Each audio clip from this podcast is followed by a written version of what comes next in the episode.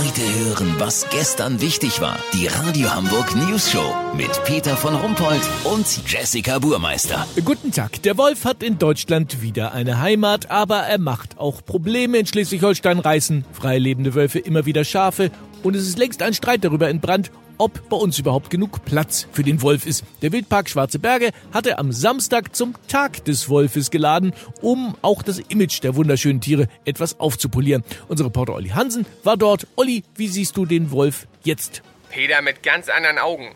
Es gab hier im Wolfsgehege stündliche Fütterungen, eine Ausstellung und Vorträge rund um die in Verruf geratenen Tiere. Ja, was genau war denn neu für dich? Ja, also der Wolf reißt im Grunde die Schafe nur, weil er an die Wolle ran will, gar nicht an das Fleisch. Denn was völlig unbekannt ist, Wölfe stricken für ihr Leben gerne. Daher auch der Spruch der Wolf im Schafspelz. Da die Tiere aber über kein Bargeld verfügen, um sich Wollknäule zu kaufen, bleibt ihnen nichts anderes übrig, als sich beim Erzeuger selbst zu bedienen. Weißt, wie ich mein? Aber Olli, äh, äh, warum sieht man dann so wenig Wölfe in Schafpullovern rumrennen, frage ich mich, wenn die so gerne stricken.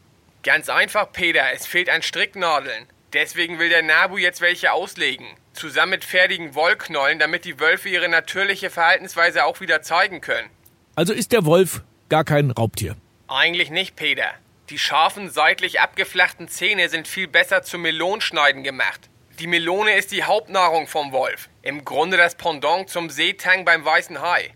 Durch den Rückgang der Melonbestände war er gezwungen, seinen Speiseplan anzupassen.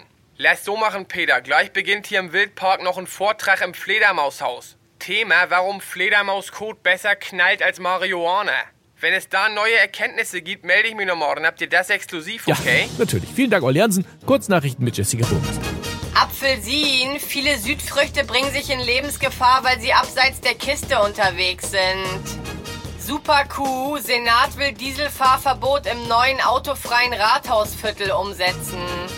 Umwelt. Forscher fanden heraus, es ist gar nicht zu viel Müll im Meer, es ist einfach nur im Verhältnis zu wenig Wasser drin. Das Wetter. Das Wetter wurde Ihnen präsentiert von Drogenwoche im Schleckimarkt. Getrockneter Bio-Fledermauskot. Das Gramm 7 Euro. Wie krank sind wir denn bitte? Das war's von uns. Wir hören uns morgen wieder. Bleiben Sie doof. Wir sind's schon.